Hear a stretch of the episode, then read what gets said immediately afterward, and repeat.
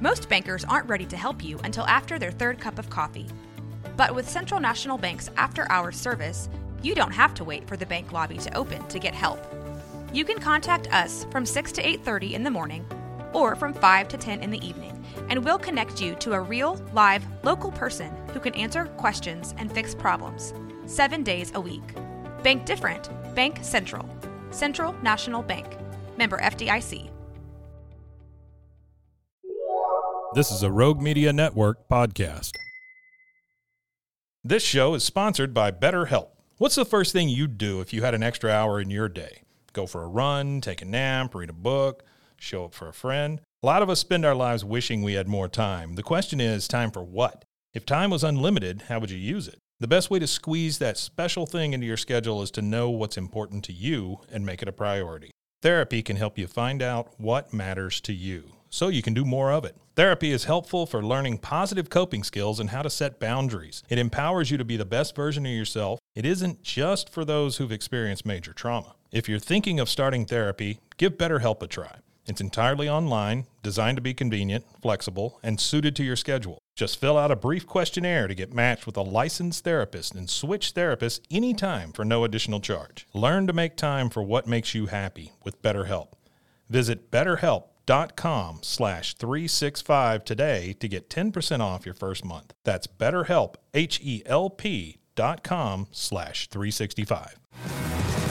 This is 365 Sports, powered by Sikkim365.com. CJ Moore, columnist, covers uh, college basketball and more for theathletic.com, joins us on 365 Sports with Craig and Paul, David Smoke. And CJ, good to have you. Been a while, probably too long. I should have reached out to you earlier. How would you describe the Big 12 with now three games left to play overall with the additions and where Houston is at the top of the national rankings? Well, I think first thing is is I think what Houston's been able to do in the in the first year being in this league is is pretty incredible. I mean, I think we all um, who cover the sport, coaches too, probably thought you know there'd be um, the first year might be kind of tough for them. You know, thought they'd maybe compete for for the the title here, but um, man, they're in such a great spot with just a few games left, and and I think the league is just the to, to sum up the rest of it, just crowded. Like, um, you know, you look at a team like Kansas State, who's who's seven and eight in the league, and they're they're just uh, you know, a couple games back of Kansas, and and who's safely in the field. And K State's probably not in the field, but you, you can only get so many teams in it in the NCAA tournament from from the Big 12. You know, so um, I think it's just just been a, a lot of parity in the league this year. Um, the middle is probably about as big as ever, and, and I think the middle is always pretty big in this league. So um, I'm not sure there's like a, a national title contender. I think Houston on paper, or at least in the metrics, looks like that, and and I wouldn't be shocked if, if they win a title, but um, I'd be a little surprised. CJ, what are your thoughts on the kerfuffle in Lubbock last night? Um, yeah, I, I I mean, anytime you get fans throwing stuff onto a court, not great, not a great look. Um, I, I haven't seen the play that, that made them angry. I was at the uh, the Kansas game last night, but did see on Twitter that it happened and saw you know Grant take the mic. Um, but that's just, I mean, stuff like that. We just, I just hope, you know, you wish it wouldn't happen in college basketball. There's never, never a reason any fan at any sporting event should should throw something onto the court or playing surface. That just that just can't happen. So do do better, Texas Tech fans. CJ, uh, what was that like to watch BYU roll into Lawrence and, and, get a massive win for their program first year in the league? And for KU, I mean, just fueling the doubts about kind of where this team is. Where is this team right now, in your opinion, after last night?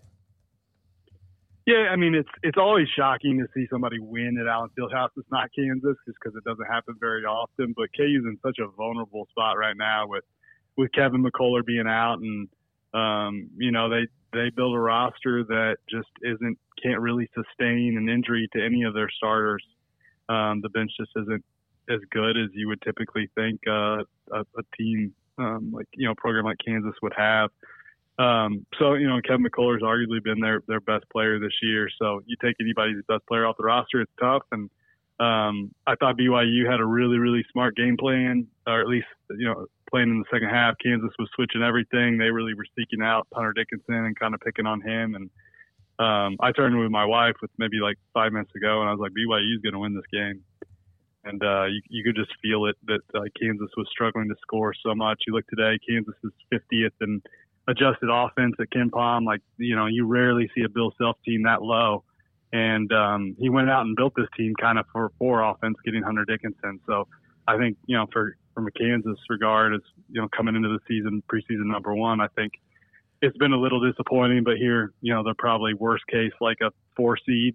Um, that's the worst Bill Self's ever done. You, you know, when you kind of pull back and look big picture, you you appreciate his consistency because it's, it's it's hard to be that consistent every year. But this has definitely been a down year for for Kansas. Whether it's eight or nine, or how many teams get in the tournament from the Big 12, obviously, there's like we saw all of a sudden what Texas flexed their muscles last night in Lubbock.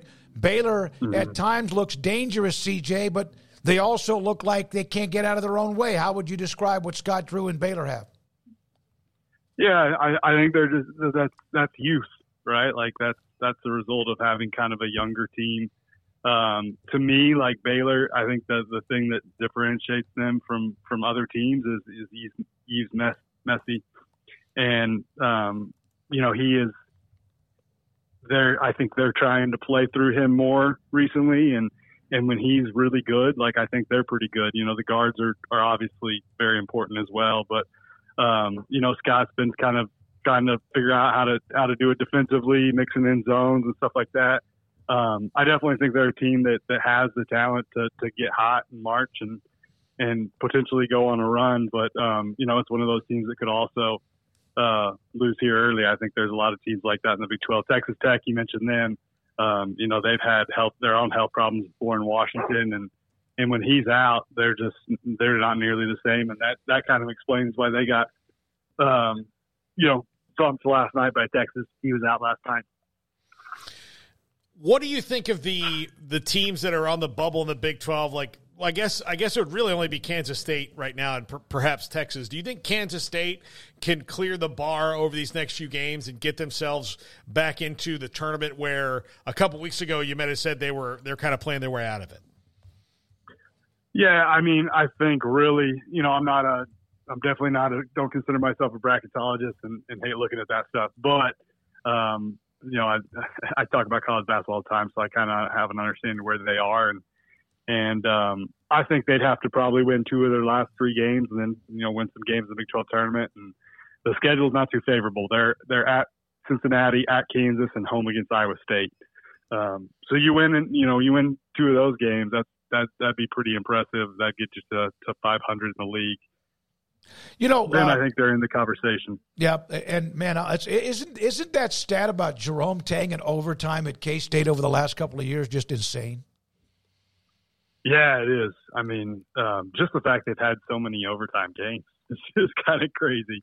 Uh, but just to win them all, you know, um, I don't know. I'm, I'm, I'm sure there's an element of luck to it, but I also think there's, um, you know, there's probably some coaching and and and there's a ability to kind of get your guys to to calm down and and breathe and you know be able to perform in that moment.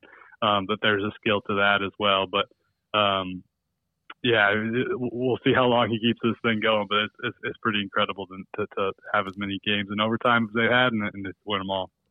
There is uh, sometimes you can look at about this time of the year and even earlier, but people overreact. But a team that is the alpha, the one who is the best, and you could tell Baylor and obviously Gonzaga had their collision course in 21, mm-hmm. and then KU the next year. And there's been the Jay Wright Villanova. Uh, there's been those. Do you see one of those this year in college basketball? Yeah, I mean, it feels like Purdue and Connecticut are those two teams to me, and and um, you know, I, I, I, you never know with the NCAA tournament because crazy things can happen, and you know, just in 40 minutes, it's easy for you know, um, a team to pull an upset, and we've seen the best team does not always make it. But um, those to me feel like the two best teams, and, and if we have like a Baylor Gonzaga type title game to where you know those were the best two teams we thought going into the bracket, and those are the best two that then end up at the end. Um, it'd be Purdue and Connecticut for me. I think based on their resumes, based on watching them on TV, watching them in person. I've seen both of them play multiple times in person now. Um, they feel like they're on another level than everybody else. CJ, you mentioned that, uh, but there are you know teams you know, like Arizona and, and, Houston that are also maybe a, little bit more. Last year was, of course, the weirdest Final Four, Final Four we ever had, and mm-hmm. of course, Connecticut was kind of masquerading as a lower seed because of of what happened to them in, in January last year. But yeah. uh, this year, does it feel like there this could be one of those years that's maybe regresses back to the mean of there will be more higher seeded teams in there because there's a bit of a separation between the four teams we've talked about and maybe the the, the level right below. I'm not sure because I mean I, I, do think Purdue and Connecticut are on a, on another level, but I, but I think because of the COVID year and so much movement in college basketball and so many older guys playing, um, I mean you look at the stat that the number of top ten teams that get upset um, when they're on the road against unranked teams is unlike anything we've ever seen in the sport, right? Um, so that fact alone, I think could you could see kind of some crazy stuff in the state tournament, and maybe you know you see another FAU type team um, going around or San Diego State type team. Not saying those particular teams, but it, it, heck, it could be like FAU is has such a strange year. I was just down there, and we'll ha- have a story on those guys pretty soon. But you know they've got some awesome, awesome wins. You know they play they beat Arizona this year. Uh, they played Illinois really close they've got some great wins, but then they've got some stinkers as well, and they'll you know kind of be a lower seed. Um, so you know that's but that's a team on any given night that that could get hot from three and and, and get you. So um, I'm not sure we won't have like some some surprises in the final four. I, it's it I I can't definitively say yeah yeah there's a there's a separation of like eight or nine teams. I, I, I do think there's probably a drop off after like the top maybe ten or so, but um, there, there's there's the the distance between 10 and the 25 best team. I I don't think is a huge distance.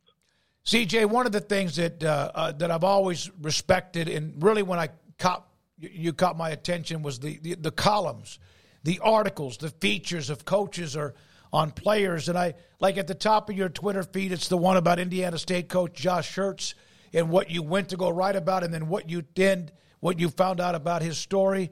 Do you have one this year, and is that the one that was uh, up until now your favorite story that you've written?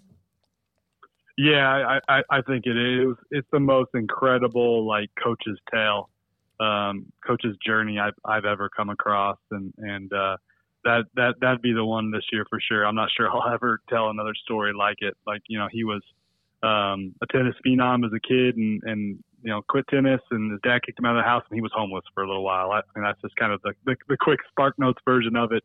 Um, so yeah, it's, it's, it's pretty incredible. And, and here, I, I think real, real soon he'll be probably coach at either a high major or, or close to a high major. I think he's going to get a, a, you know, he's going to be one of the hot names on the coaching carousel this, this March and April. Thank you very much, man. Good stuff as always. CJ Moore. This has been a Rogue Media Network production.